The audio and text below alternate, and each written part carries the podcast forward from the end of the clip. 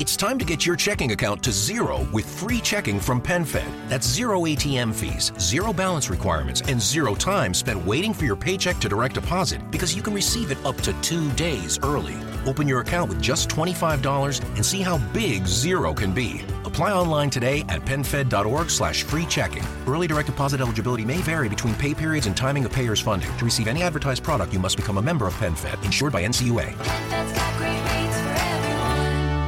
Welcome to the Stranded Technologies podcast. I'm your host and founder of Infinita Fund, Niklas Anzinger.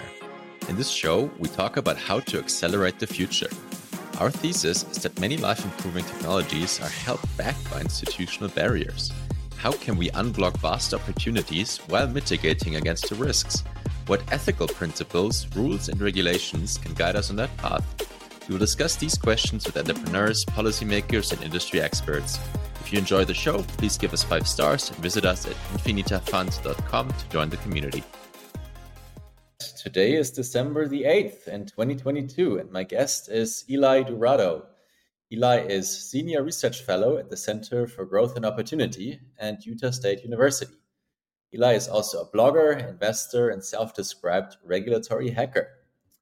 Today, we're going to have a conversation about many things technology, innovation, and regulatory bottlenecks Eli is certainly somewhat of a micro celebrity among people like me who care about technological progress. His breadth of knowledge across many different fields is breathtaking. Unfortunately, we'll only get to talk about a few of them, depending on time. But the range of topics includes aviation, energy, housing, cryptocurrency, biotech, cybersecurity. He's a long awaited and oft requested guest. Eli, welcome to the show. Thanks for having me. This is going to be great.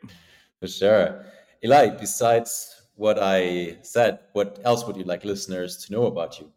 I'm an economist by training, right? So I got my PhD in economics. And what I really think of myself as doing is just taking a bit of a normative and applied perspective on economics, right? So what matters to me as an economist is economic growth.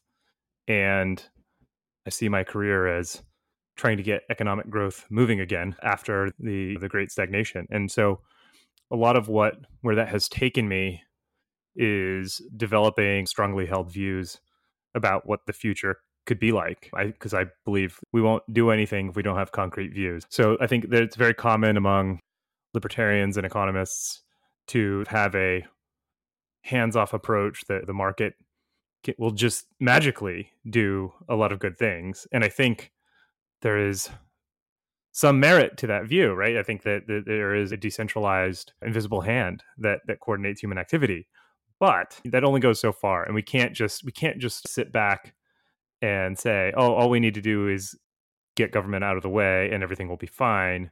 In fact, there's a lot of uh, societal stasis that the government is responding to demand as well, right? And there is demand for a sort of a static world, and we have to overcome that. And part of that is knowing the future that we're going to build for. Yeah, someone's got to do it. Someone's build it. So you've also traversed between the private sector and uh, now I think I believe a public university.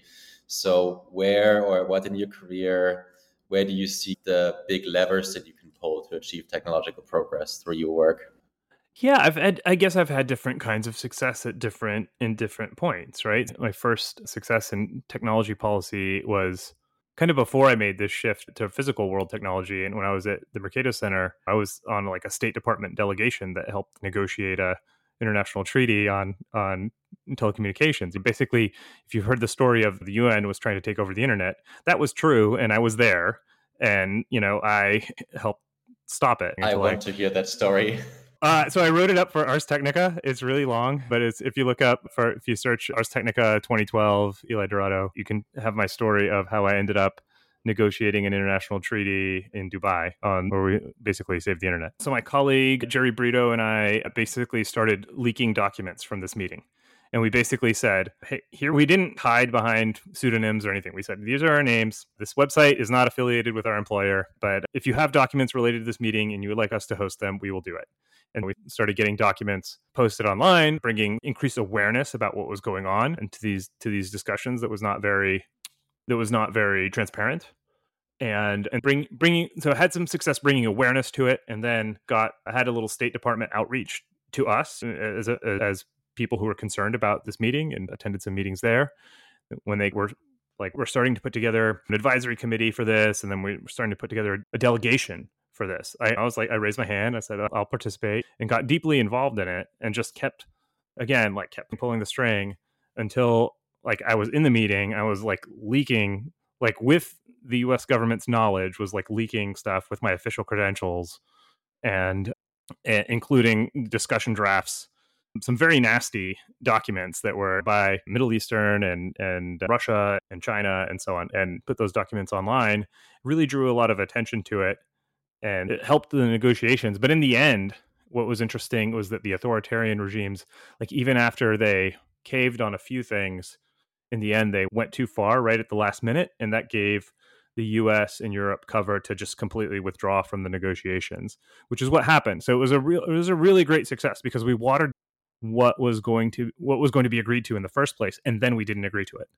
Which is like it's like a 10 out of 10 in terms of the results that we could have hoped for going in. You played that you pull. So that's something that I've also encountered from my previous work. I was also trends an economist. I was in DC in the policy world, afterwards in the private sector it always seemed to me in the private sector you can build great companies so that can achieve a big and lasting impact and in the policy world there are these rare moments when something big is happening and then you should be prepared to be at the right place at the right time and say the right things yeah yeah so the lesson again i take away from that is just just don't stop like i could have stopped after like we got a little media attention for the initial website and it just kept going so i think that would be so that's the usual lesson I get when I tell that story. And then I spent a few years at Boom, and there I think the lesson was just try a bunch of things, right? So I was the first policy hire at Boom, and we were dealing with a time at a time when FAA's stated policy was that landing and takeoff noise for supersonic airplanes was going to have to be the same as for subsonic airplanes. Which there's a whole bunch of physical reasons why that doesn't make sense or that doesn't work well. And basically, I came in there and without really like much of a strategy of what we were going to do. And we just had to try a bunch of things until we figured out what worked. And what ended up working was applying early for type cert so that um, we came in under a deadline under international rules. And then at the same time that we, because we applied early, FAA kind of had to sit down and figure out what their rules were. And another thing that we'd been doing in parallel was creating allies in Congress and so FAA was like aware that the Congress and the administration were paying attention to this issue, and so that that kind of I don't think it forced their hand or anything, but but they knew that this is something that the rest of the government wanted to see go well and so that got us to the point where there was a legal memo saying okay we're this is the new policy Here, here's how we're going to handle applicants for type cert and uh, especially on noise certification or, or anywhere where where firm rules were not don't already exist. And so it was I think I think that was just like we had to try a bunch of things. We didn't know which combination of the things that we were going to try was going to work.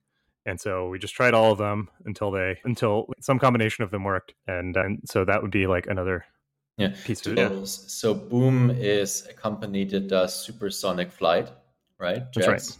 And the obstacle was a policy around noise so you're not allowed to go above yes. a certain noise level. And on landing and takeoff noise, specifically, mm-hmm. not like sonic boom noise. Mm-hmm. That basically prevented the development, or probably did for a long time. I think read your piece of supersonic flight, and you, as working in public policy at Boom, you were able to achieve what's the status of supersonic flight right now the state the legal status of this is that the faa's legal position is that if you are an applicant as a supersonic airliner, they will come up with, if no general rules exist, they will come up with specific rules that are tailored to to the needs of your program to make sure that you can be. That's uh, interesting. It's like a flexible so regulatory option. It, it's flexible. I mean, it's flexible within the parameters set out by statute, which actually are, I think, pretty good, right? The statute says that you have to be economic, it has to be, the rules have to, the environmental rules especially have to be economically reasonable, technologically practical, and appropriate for the aircraft design while protecting the environment, which I think that's all we all want or wanted all along. And that is a good like paradigm, I think, that FAA has for that. So it worked out really well. But yeah, my my sort of I think that by being in that role, to get back to your original question, I think that we had a lot of leverage, right? I had written a previous paper on supersonics at the Mercatus Center, and it got some attention within DOT and within FAA and so on. But then going in as the representative of a company that's we are actually trying to do this, like that, that carries a little bit more weight sometimes. And so I think that is a valuable experience to have. We already went deep into a couple of examples of regulatory hacking. To take one step back, can you lay out the bigger picture? Why is economic growth important? What is total factor productivity? What is the great stagnation? Yeah. So economic growth is important because it either directly leads to or correlates very strongly with everything we care about, right? Uh, if you care about like your material situation, right, you care about economic productivity, right, or GDP and total factor productivity, which I'll explain in a minute.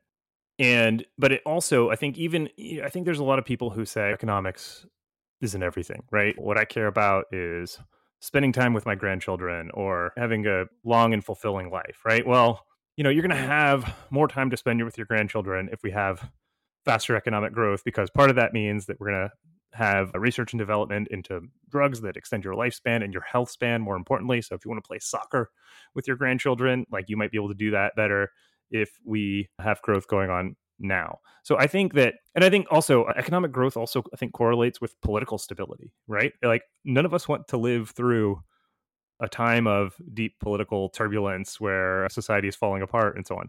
I think that political stability is a function of everybody's life getting better at, at a above average sort of rate, right? If expectations are met and exceeded in the material world, I think that leads to social harmony. So that's like another reason. There's a bunch of direct, there's a clear direct reason that economic growth is important. And there's a lot of indirect reasons. And so I would always be in favor of counting both the, the direct and the indirect because because I don't, mm. I don't I think some people sometimes people caricature the need for faster growth. So what is total factor productivity? So obviously we can increase GDP a bunch of different ways, right? We can increase GDP by just simply growing the population, right? You have more workers, more laborers. We can grow GDP by we all work longer hours. We take less vacation, we work nights and weekends and so on. We can increase GDP by over some sort of medium term, we can increase GDP by just saving more, right? By not consuming the fruits of our labor and just plowing it right back into production. And so what total factor productivity does is it it abstracts the growth that we really want from those sort of forms of growth. Right? We can obviously you can increase GDP by by saving more or working longer hours, but that's not what we actually want. We want to consume and we want to be have leisure time. And so what total factor productivity does is it estimates how much output can you give get for a fixed basket of inputs. So if you're holding roughly constant the inputs that you have, how much how many dollars of GDP can you get out of it? And is that number going up over time or down over time? And so what happened historically in the US was that from about 1920 to the early 1970s, total factor productivity was growing at 2% per year, year after year, pretty consistently. And in the early 1970s, there was this uh, there was a change and it started to grow more slowly. It was uh, about like 1% or less, just under 1% from sort of 1973 to about 1995 and then it then there was a brief period where it went back up to 2% a year which was great. It was the sort of the roaring 90s right? 1995 to 2005 or so and then it basically flatlined. So we've had very stagnant growth in total factor productivity since about 2005. It's been about 0.3% per year. So just really devastating stagnation. And I should I should point out, of course, that these processes are exponential, right? So a change from 2% to 0.3% is a very big deal. Compounded over a period of 10, 20, 30 years, that's like real change that is resulted from stagnation. And my estimate is if this had not happened, if the stag- stagnation that began in the 1970s had not happened, Americans would have incomes that are about twice as high today, Ac- accounting for not only TFP, but also for the capital deepening and the capital accumulation that would be sure to happen. So, about twice as high, everybody's income could be twice as high if we hadn't stagnated, which is just wild to think about. So, the question of all questions WTF happened in 1971. Yeah. So my answer for that is that there was a court case called Calvert Cliffs Coordinating Committee versus Atomic Energy Commission, and it was the first case in interpreting a law called NEPA, the National Environmental Policy Act.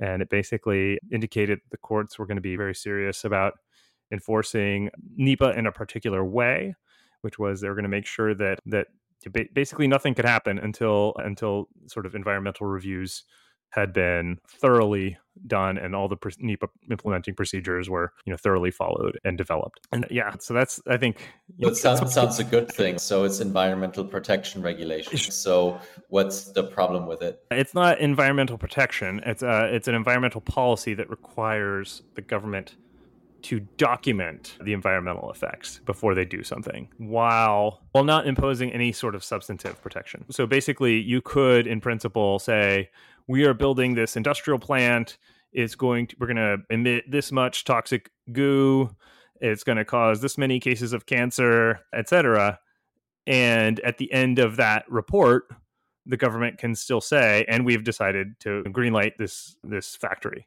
let's say. So that is possible under NEPA. NEPA does not protect uh, the environment substantively. What it does is it creates a process by which people have to have their voices heard.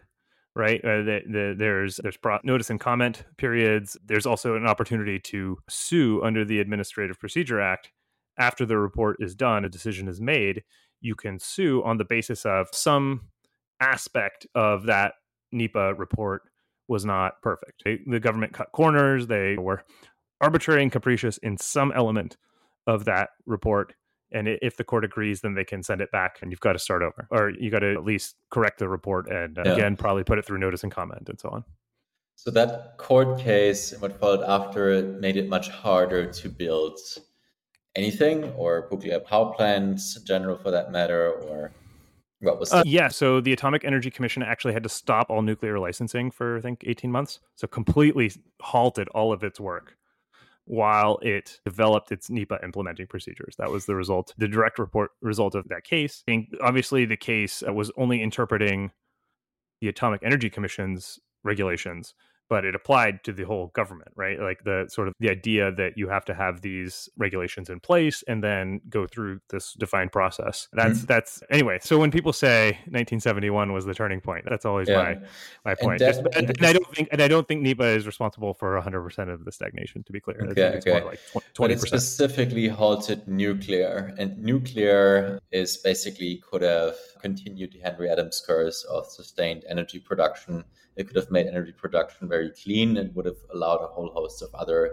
technological development. Yeah, so that case specifically halted nuclear for about 18 months. Now, you know, some plants did proceed starting in 1973, 1974. But yeah, and it increased the burden of all those plants. And the thing is about nuclear, of course, is that there's always some community nervousness about nuclear, right? So the communities always have concerns when they're putting a nuclear power plant in in in their area because they maybe they don't understand it very well or there's just they've seen some horror movie or something like that.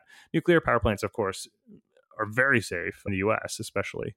And but what NEPA does is it gives them a handle to drag out the decision to fight it to fight it in court to raise the cost of the applicant and so on. And then the applicant responds by either mothballing the plant which has happened in a few cases or by just pouring more and more resources into this environmental review process that that by the time they get going with construction it's been years and time is money. The plant ends up not very profitable because of all of the the you're extending the timeline over the investor can get their return.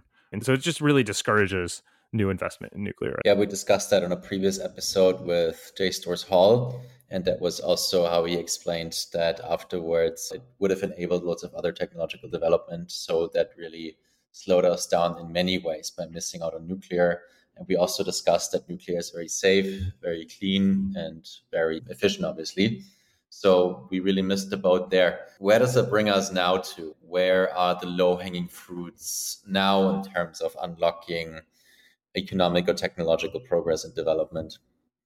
Yeah. So speaking of energy, like one one area that I'm really in- excited for and interested in is geothermal energy. For the last hundred years or more, uh, we've used geothermal energy to make electricity, but it's been at places where it's very obvious at the surface, right, that that there's some geothermal activity going on. So the first geothermal plant was on at the site in Italy. It's called the Valley of the Devil because there's boiling water that comes straight out of the ground, right? And so pretty obvious that there's steam there. You can run a turbine off of that steam and produce electricity. And it's been going since I think 1906 or something like that. Now the and that's basically what has happened, what has continued to this day. The biggest the biggest geothermal field in the world is a, site in California called the Geysers, which is not really geysers, it's fumaroles, right? It's it's it is volcanic activity there, uh, you know, Iceland, some in Hawaii, a few other, uh, a bunch of other places, New Zealand. Again, like near volcanoes, basically, or other sort of very obvious high temperature resources near the surface. And those sites are not everywhere. Obviously, the projects are all bespoke, custom projects.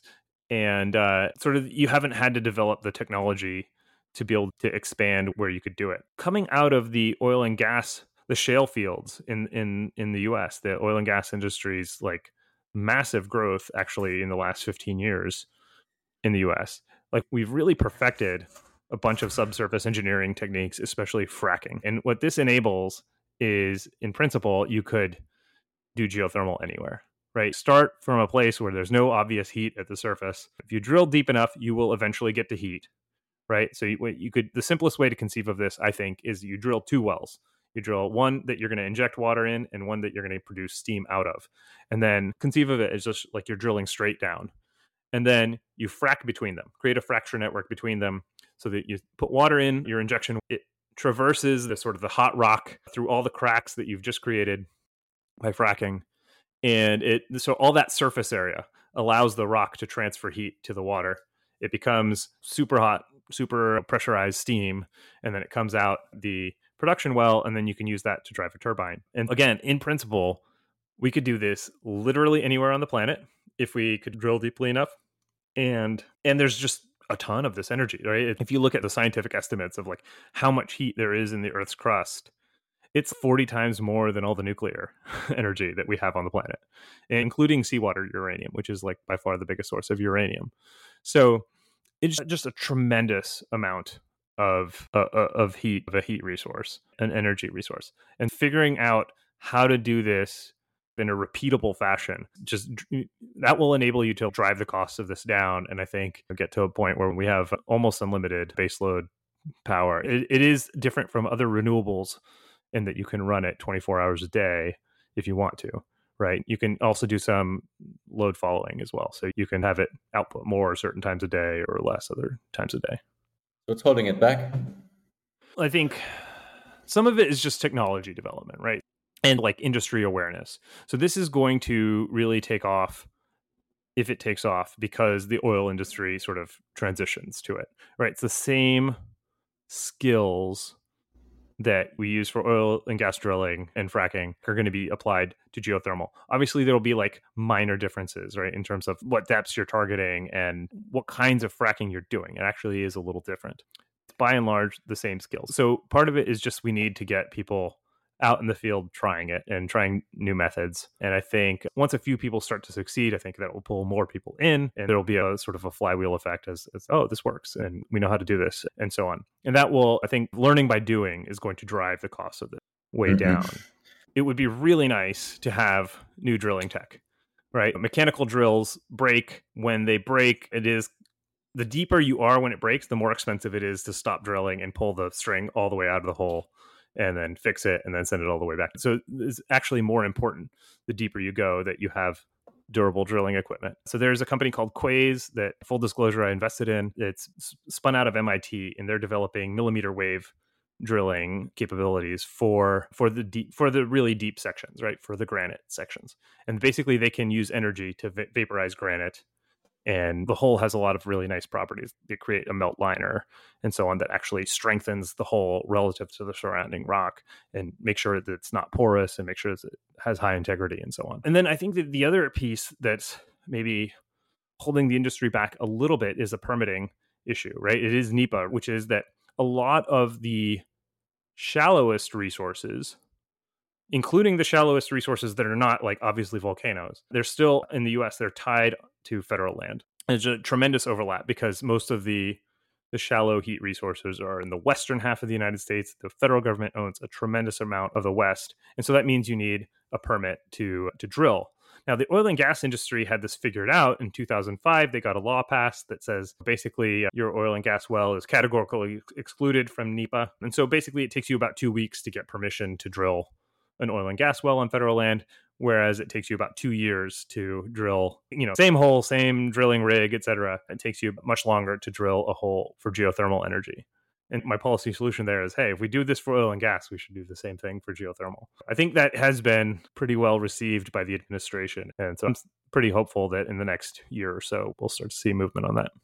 Uh, so you're working towards making that permitting process easier right now? Exactly. Yeah i think it should be very similar to the oil and gas one, right? That you should go, be able to go through what's called the categorical exclusion to NEPA. The problem with nuclear energy is that it has a bad rep and brand. So, what chances would you give, or would you do you expect nuclear has a chance of a revival or coming back? I think that the biggest problem with nuclear is the same problem that sort of the old version of geothermal had. Everything was incredibly bespoke and custom. Everything is in the modern nuclear industry in the US. A, a unique every reactor, every plant is unique. And then we never got to the point of we're going to have one plant design that, and we're just going to make a sort of a cookie cutter version of that plant design everywhere. If we figured out how to do, we're going to have one of these and we're going to do a hundred of them one one design and we're going to do 100 or 200 or 1000 right? If you did that's how you drive the cost of nuclear down. The problem with doing every plant bespoke is that you drive up the cost and then the energy actually from nuclear is not that cheap. That's the thing is that from existing plants is not that cheap. So what you need is some sort of repeatable process for driving down the cost. And that's hard to do. The nrc has not always been the most cooperative agency but I, ultimately i do think it's part of the blame lies with the NRC, but part of it lies with the industry for not doing, not making better decisions, right, about the kinds of plants that they're going to deploy. And so I think that the biggest opportunity for nuclear in the mm, sort of medium term is much smaller plants.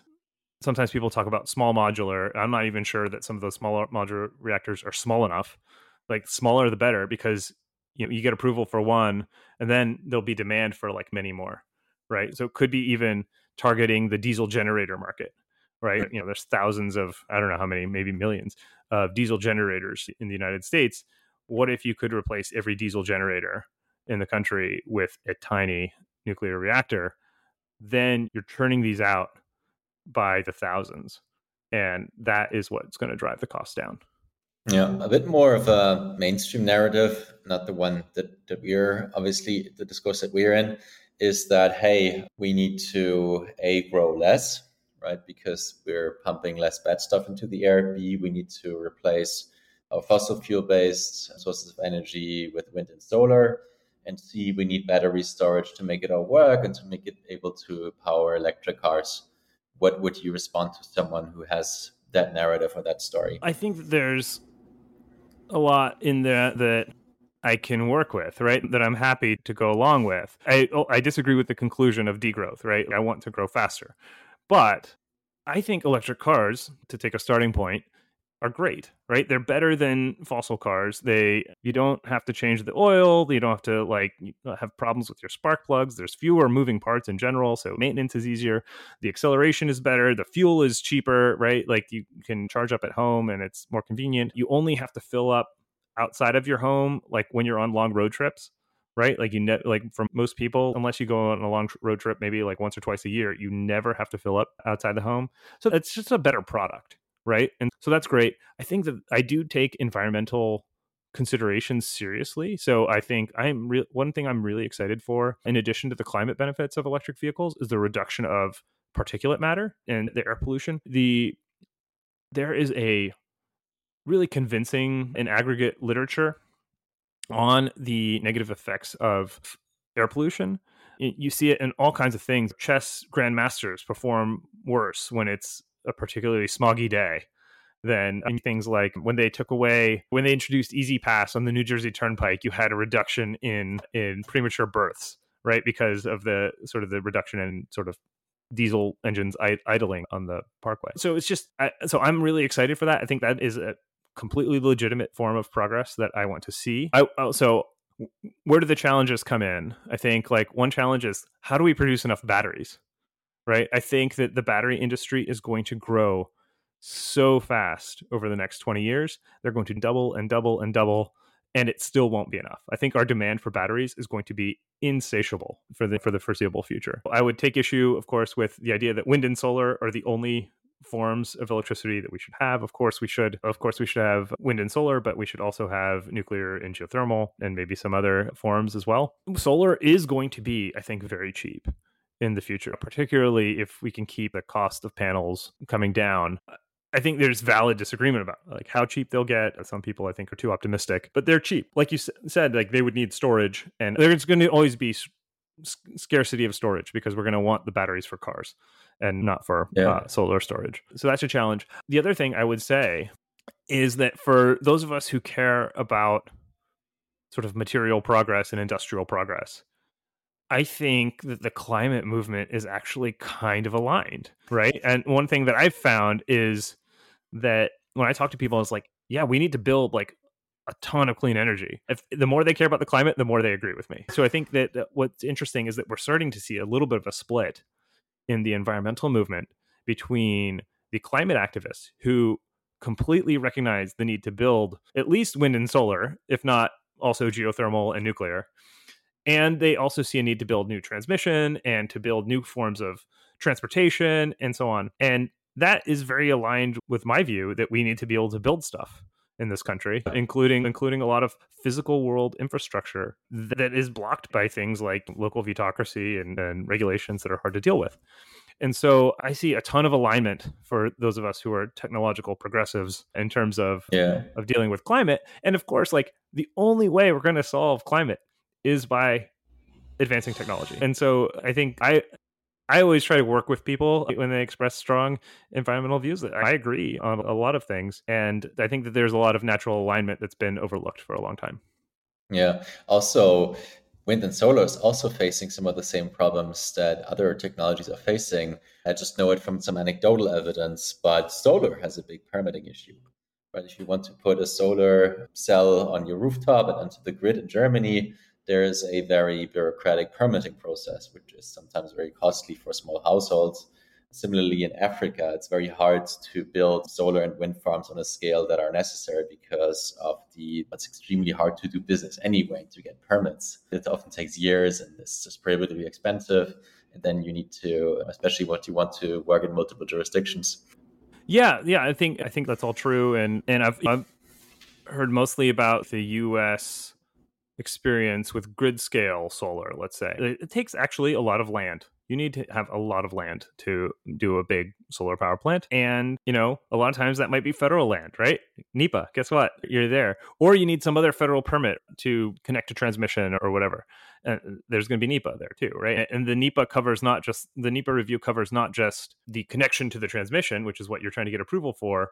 It's it covers the building of the plant to begin with. So you've got to deal with all this like land use requirements. And then there's conservation groups, right? The other half of the environmental movement that is, I think, they care about climate, but that's not where their focus is. It's more on biodiversity and, and conserving the habitats and species that we have now and they're like well, yeah we want clean energy but we don't want you to take up this much land for it and like this is this land is a habitat for some species that happens to live there or sometimes it's even like a plant, a fern, a rare fern is there, and this will ruin the habitat for that that species. And so yeah, so I think again, there's like a ton of alignment, and as you say, it's like a lot of permitting issues. Yeah.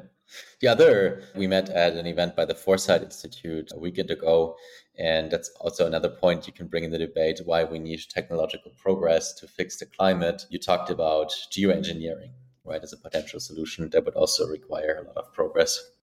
Yeah. So my high level view on geoengineering is that we have a ton of options. We have like an embarrassment of riches in terms of all the different things that we could do in principle to either cool the planet directly or to remove carbon dioxide from from the atmosphere or to do some other form of ecosystem management or ecosystem engineering to either cope with the effects of climate change or directly offset them or whatever. And so there's just so many opportunities but I think there is this question of who, who is allowed to do this. And if you tried to do a bunch of iron seeding or whatever, would you get would you get hauled into court or or, or being told to do some permitting first, etc. So yeah, I believe like on a technological level, like we we have most of the tools we need to deal with the climate issue, but it's the social layer and the coordination that's much harder to deal with. Yeah, it's like I at the beginning when I wanted to start my career was also very interested in. I was initially on on the economics and policy side, and what deterred me from it, what I think can also be deterring for many other people who want to make an impact in energy and in climate, is just the sheer amount of politics you have to deal with. How many people you need to convince that, plus on top, it's a very capital intensive industry.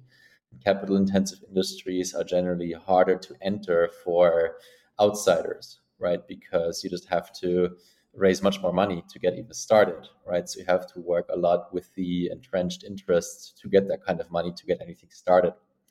Are there any opening that you see or any advice you could give to young entrepreneurs who hear what we're saying and who want to help fix the climate? Yeah, I think that one piece of advice would just be embrace the the hardness of the problem, right? So I actually think that sort of the these physical so i think a lot of people are tempted to go into software right? Or to go and go into machine learning or something. Like there's no regulation there's tons of advances you can make money very quickly those are all good things. But i actually really like the physical world industries because it's a ton of capital. You have to do a fun ton of, of raising but it's cool to be like a titan of industry right? That's fun. The regulatory problems are significant but they're actually really fun to work on right? You have to approach it with the right mindset.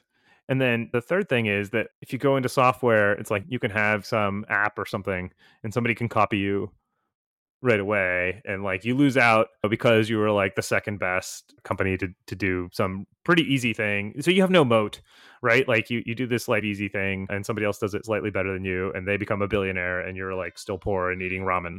And with more hard tech industries, like nobody else is going to be crazy enough to do what you're doing. And so just do the hard thing and and embrace the challenge of it and you'll have a built-in moat because nobody else is going to be crazy enough to do it. Love it. Please talk a bit more about why or in what ways it's fun to deal with the regulatory challenges. It's like a strategy problem, right? It's like a it's you're trying to you're trying to figure out what you can get out of it. It is not purely like a zero sum thing, right? You can you do develop relationships with the people that you're working with and so on, but it's just fun. I think it's like a fun mode of problem solving of like how do I how do I get this rule to be changed? And here are the different things resources at my disposal and here are the different potential levers that I could act with and so on and you develop a strategy and you execute it and it's interesting right i think it's uh, interesting in a way that merely trying to get some code to compile isn't yeah, for sure. You learn a lot about human nature, yes, exactly. politics and, and everything. But how can you get started at solving these regulatory challenges when you start out? Is there like a lobby group or a caucus or an organization that you can go to that helps you overcome some of these things? I think that doesn't really exist in, in most industries. There, there's industry associations, right? But they're usually geared towards helping the incumbents, not necessarily helping the new entrants. So you you have to be the outsider, you, right? You have to be an outsider, right? And so you you might want to join. You may or may not want to join the incumbent industry association if you're uh, if you're a startup. But but yeah, I think that it, the initial phase of your company, usually you're trying to meet your technical milestones still, right? And so the regulatory burden it does ramp up slowly, right? You you don't have to deal with it usually on day one, you don't have to figure out how to get licensed or something like that, right? You're b- building your technical milestones and gradually adding on the more and more sophisticated regulatory capability. Great. To shift gears a bit about a different topic, I think that was a really amazing tour de France into the world of energy. Why is air travel not getting any faster? You already talked about it in the beginning. You work with Boom, but why is it not getting any faster? Yeah, I think that the biggest obstacle in the industry, sort of the near term obstacle that I was working on was landing and takeoff noise. But I think the biggest obstacle in terms of market size and in terms of enabling the industry to really flourish is the overland ban over the United States and most countries, right? So in 1973, the United States put in a supersonic ban, a ban, a speed limit. Basically, no civil aircraft could fly faster than Mach 1 and they did that for a number of reasons. One is because there's a legitimate issue of sonic boom. Sonic booms can be loud, particularly if you have a Concorde type aircraft that, that has no boom reduction aerodynamics uh, built in. And then also, I think it was par- partially for mercantilist reasons, right? Like the US had a supersonic program through about 1971 and then it was canceled and they were like we can't let Europe just take this whole market and so we're going to make sure that it's illegal for them to fly between from New York to to LA, let's say on on a European airplane. So I think this combination of both, probably either one could have been sufficient for the overland ban to happen. But in any case, it happened. And I think the paper that I wrote with Sam Hammond in 2016 is we argued look, this ban, what it really does is it cuts off the natural entry point into the market. The natural entry point into the market is a small, say, six passenger private jet right? It's smaller so it has a lower boom and then also like the the owner of the private jet doesn't care that much about efficiency and because they're rich and they're not very price sensitive in terms of fuel consumption and so on. And so that is the market where this should have gotten started. Now the problem is that private jets fly about 75% of their miles over land not over the water and effectively made that impossible with this with can't you're not going to buy one private jet for 25% of your miles and then another private jet for 75% of your miles. And so it just doesn't work anymore to have a, a supersonic private jet, which means that the entry point has to be an airliner, which means that it has to be, you've got to be building basically for the transoceanic market. So you can have, I think with airliners, it's about 50% miles flown over the ocean versus 50% over land, but they can be different planes, right? Because, so you could have a plane that is specializes in transoceanic flight. It's still not clear that's big enough, right? So the, the issue with the supersonic market is that there's still debates over how big is the market for that kind of plane. So say like a boom style plane, right? And when I was there, I think we argued, oh, there's a market for 2,000 of these, just factoring in over water routes. And then you different sets of assumptions, including some that are maybe more realistic, and they push the market size down to 500 or lower. And then it starts getting to the point where is it really worth the engine developers' time to put resources into developing an engine for a plane with a market that's only a few hundred, and maybe they don't even capture that whole market. And so the sort of the, the scale of the market doesn't get big enough.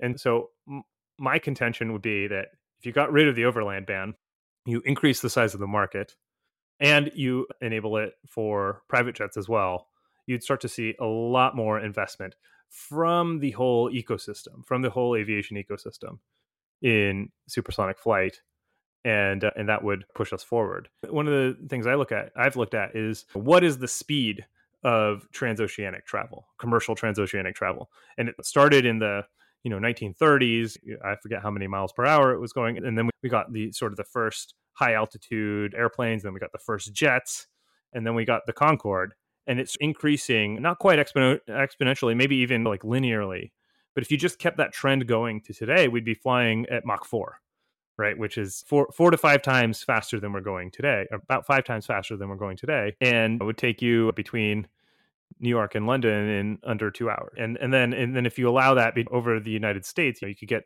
between New York and LA in 90 minutes or something like that. And that's where we that's where we should be. And instead, we're actually flying slower today in most cases than we were in 1958 when the 707 entered service across the Atlantic.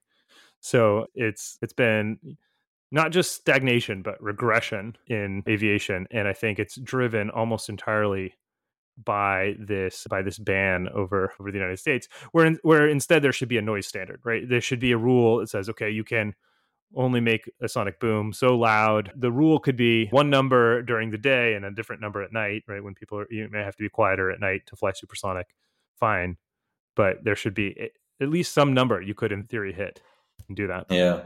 I'm wondering because people made that rule back then about the speed limit instead of the noise level and they were probably not thinking or knowing about these unintended consequences that followed, right? So maybe there's also unintended consequences when you regulate for the level of noise. I think there's it's definitely true. It wasn't that they weren't thinking about it, it was that they they made an error in judgment right? They explicitly in the rulemaking where they introduced the supersonic ban. Remember this rule that I talked about earlier that Congress set out that it's got to be economically reasonable and technologically practicable and appropriate for the kind of aircraft while protecting the environment.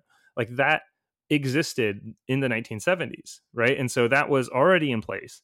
And what they did to justify the overland ban is they said, look, this is not going to hold back supersonic development. There's there even if even with this ban, there's still a market for more than 500 planes right? And so we and we project that in fact there will be more than 500 planes, uh, supersonic planes, on the market or in operation within some number of years, like within 10 years or something like that. Right. And what we saw instead, of course, was only 14 Concordes entered service. And that and that's all we've seen, other than there was some there was a Russian plane as well that saw a limited service. And they made a huge error in forecasting the market, and it was time to correct for yeah, that. My point is that I think the problem is with how we make decisions, right? So when we release a new software to production to the market, we get feedback from the market. It has bugs, right? So we are attracting it, fixing it, and then re-releasing it. Like we have a new version, right? A 2.0 or 3.0. In software development in other industries, that goes faster. When it comes to regulation, which is also a product, like we want to optimize for safety and efficiency in the best case, that's just not the case, right? You know, I talked about this in another episode with John Chisholm or something like sunset clauses. Hey, what if this regulation lasts only for 10 years and afterwards you have to do like an impact review of something mm-hmm. to assess what did actually happen and then you can either confirm it or you can adapt it, right? Yeah, I think that there's validity to that. I think the problem is that almost every regulation is in place because of some real concern right? And it's not a fake made up issue in most cases. And the real harm from regulations does not come from any one rule. It comes from their totality. It comes from, it's not the one pebble in the stream, it's the giant pile of pebbles in the stream that creates a dam. And so, what we actually have to do is to be willing to say, some there are valid concerns that people have that we are going to choose not to address in regulation. And that is extremely hard for government institutions to to commit to, right? Yeah, especially if incredibly hard for say politicians, right? The bosses of the bureaucrats. The, for the politicians to commit to. Like there could be, you know, if there's a plane crash, there's no politician who's out there saying the optimal number of plane crashes is greater than zero, and this sort of lax level of regulation has allowed the industry to flourish and dro- driven costs of transportation down, and that benefit outweighs the cost of occasional accident they don't say that right and so I, I, think it's really hard to get to a state where we pre-commit we're not going to we're not to solve every problem with regulation yeah, and that's I think where the innovation needs to happen in the mode how we make decisions. How does this process look like, right? When we if, if we're able to get to a point where these decisions get made with more like feedback from the market, where we can take we, we can fix errors more easily. So think that's something. But to shift gears a little bit, to a couple of more rapid fire, not rapid fire questions, but just about a couple of other issues I was curious about. What's your bet with Robin Hanson about colonizing Mars? Oh, let's see. A few years ago, Robin was soliciting views on when will we get to Mars? When will we do it? Will we get there by 2030 and specifically? And so I was not at the time. I was I, I took seriously the idea that Starship, that space, which is what the big mega rocket that X has under development. It's rapidly reusable. It's uh, refuelable on orbit and stuff. Like it is a Mars rocket. Uh, you know, I was like, okay, you know, I you know maybe a forty percent chance that we can get that there will be a human standing on Mars by. I ended up looking at like when when the launch windows are right, and I think there's one in 2029 that would put a human standing on on on Mars by I think I I added a, a little bit of buffer, but I said Q by end of Q1 2030. I think that a rocket or I think that a human could be standing on Mars.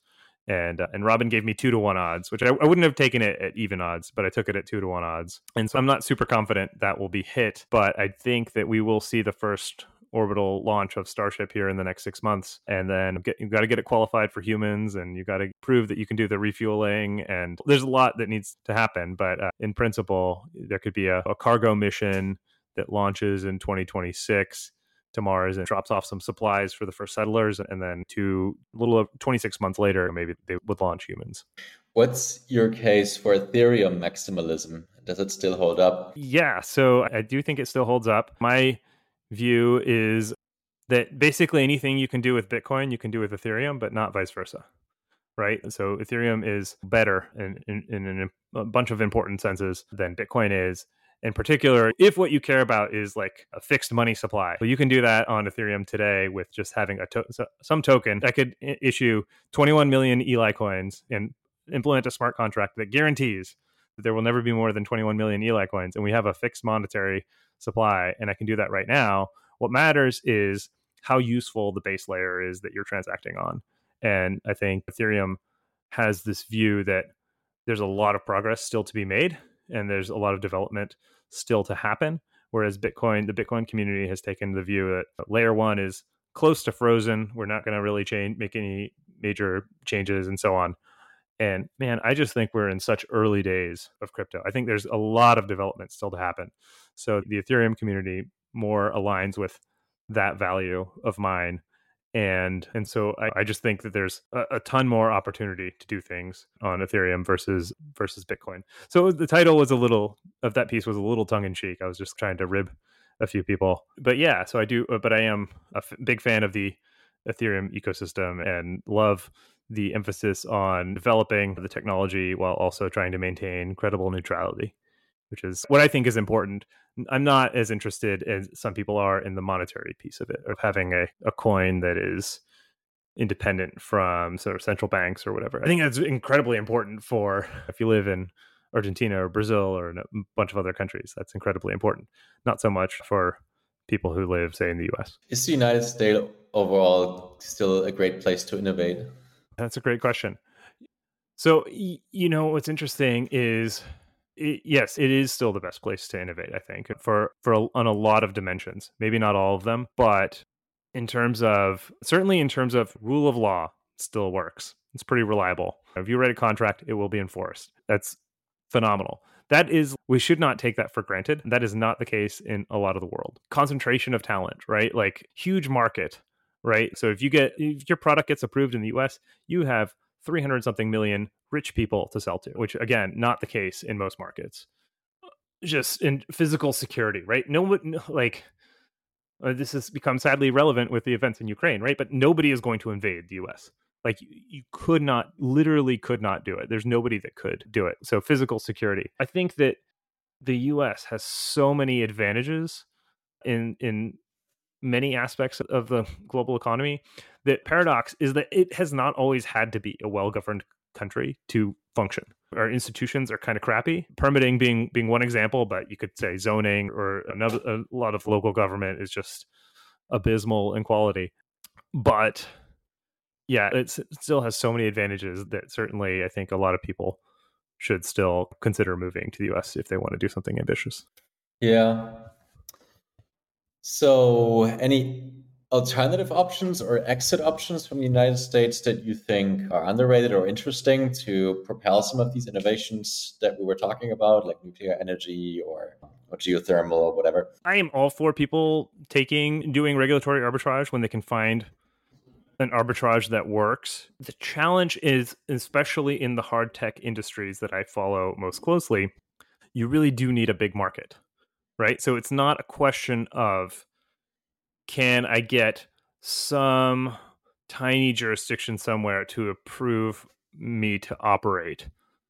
It's how can I scale to a massive market as quickly as possible? And if that's your question, exit becomes really hard. You need, I think it would be great to convince India to engage in some regulatory arbitrages. And I love the idea of the sort of the smaller scale regulatory arbitrages where you can do it but it just it simply i think does not work for a lot of hard tech. I think there's some testing related stuff, right? If you want to test drones or or something like that. I know there's a project in the US to use an, an Indian reservation to to be to create a financial zone, right? And I don't know if that legally checks out. I don't know if that's going to work, but like where you can take advantage of an arbitrage, like absolutely, like people should do it. It's just that if what you need to succeed is not just regulatory arbitrage for development, but for deployment, right? If you need to be able to deploy in a big market to be able to ever be profitable, it's really hard to take advantage of those arbitrages. Yeah, yeah. I mean, I see the case for being a launch pad or a greenfield, right? So mm-hmm. many entrepreneurs in some of these fields, nuclear energy or drones, they already need to talk to multiple jurisdictions to get more shots on goal, to get approval, right? Right. Kugelmass from Last Energy was talking about getting approved in Romania, Poland, or the UK right? And I see many of these kinds of entrepreneurs, but there's like this chicken and egg problem. They these regulators haven't seen it before. They want to have data. They want to get they want to see that you already have capital, right? But to attract that capital and to provide that data that's safe that others are using, I think some of these special jurisdictions could be used as a launchpad, right? Yeah, absolutely. I think that's right. Then the other thing to keep in mind in aerospace and nuclear, both of those industries have export controls.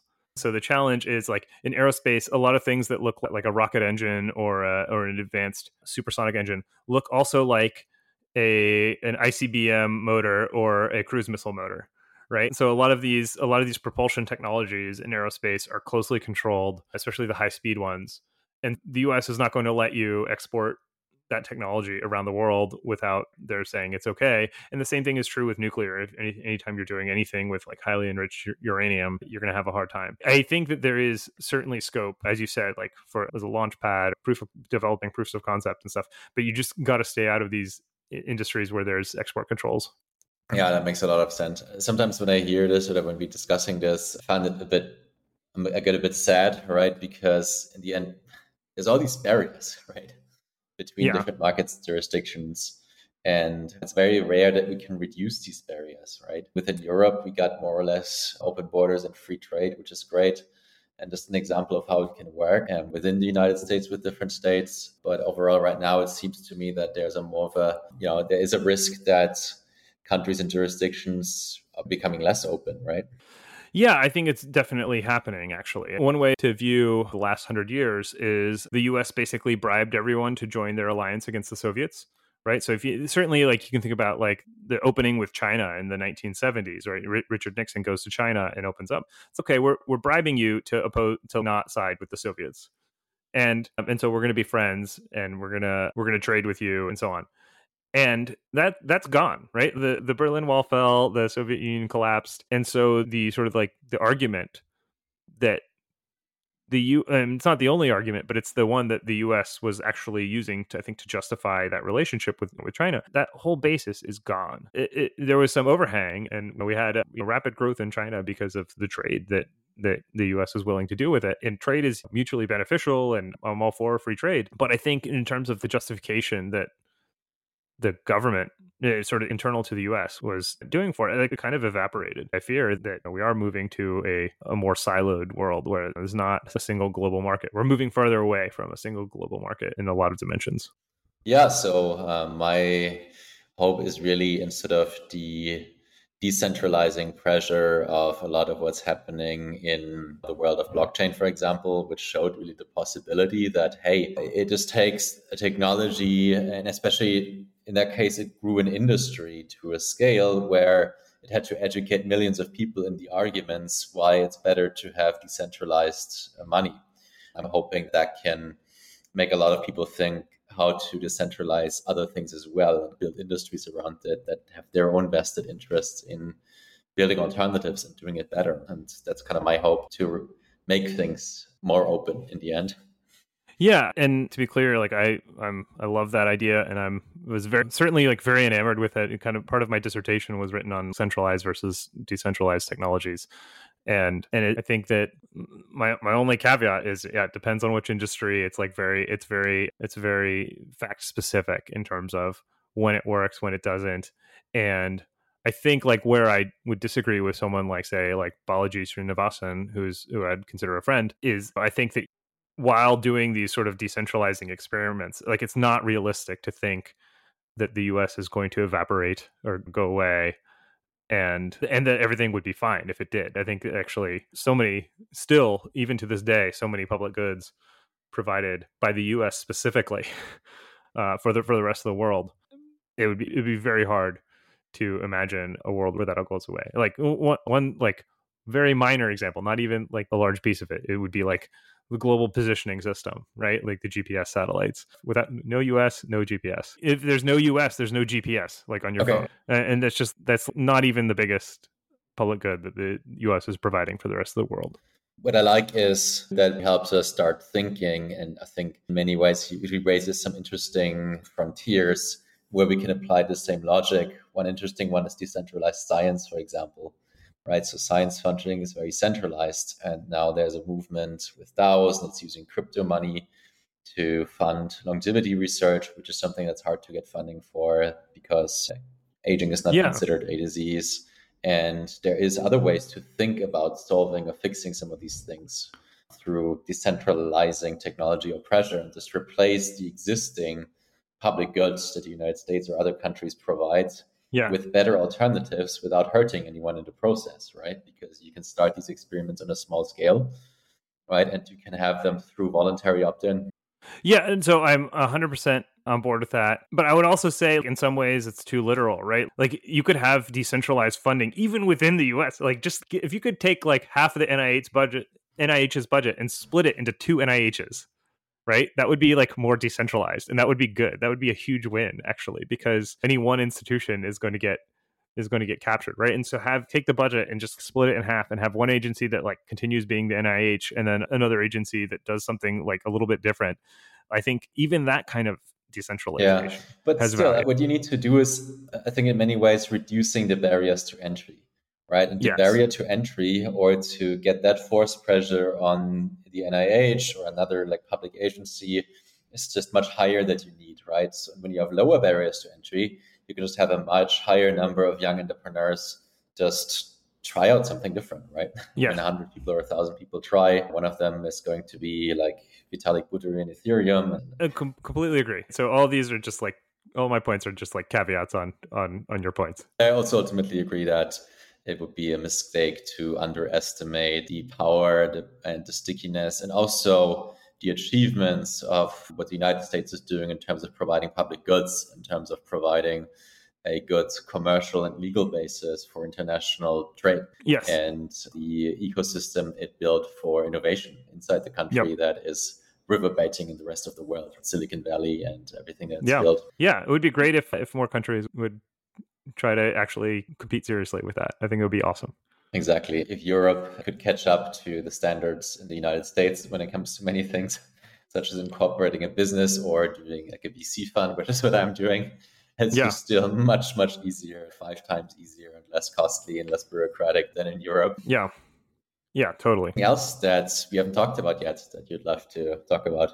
Over the last week, people have been really excited about AI, right? And so people are uh, really thrilled with the sort of the progress with uh, Chat GPT specifically, and, and the uh, exciting progress there, which I which I do think is progress. But I think people overrate how much that's going to solve a lot of economic problems. What I what I'd suggest ending with is just like a bit of realism about how much can we innovate if we just if we have unlimited if we say we have unlimited content because these generative ais are producing tons of content content isn't that scarce yeah. and we still don't have a problem we don't have a sol- solution for NEPA and we don't have a solution for the nrc and you don't have any it doesn't help with like clean energy deployment and getting stuff through the fda regulatory process so how yeah. do we how, so how, i think there's a lot of people who want to be optimistic about stuff and and there is like genuine exciting progress in ai my take is just to be a little more circumspect about what will this actually do in the world.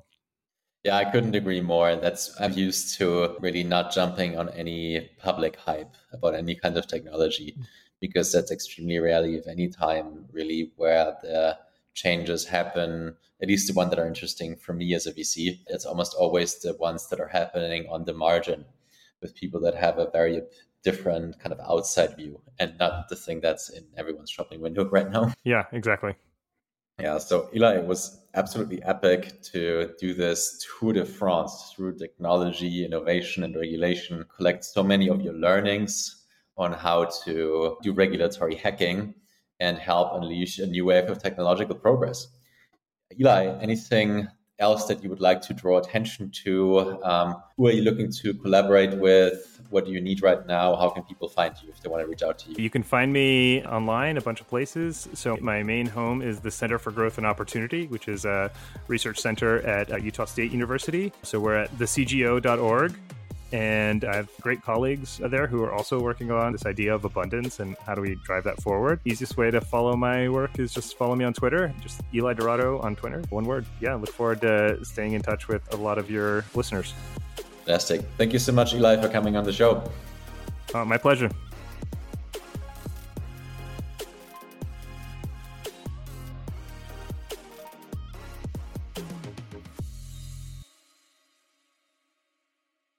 With the Lucky Land slots, you can get lucky just about anywhere. This is your captain speaking. Uh, we've got clear runway and the weather's fine, but we're just going to circle up here a while and uh, get lucky. No, no, nothing like that. It's just these cash prizes add up quick. So I suggest you sit back, keep your tray table upright, and start getting lucky.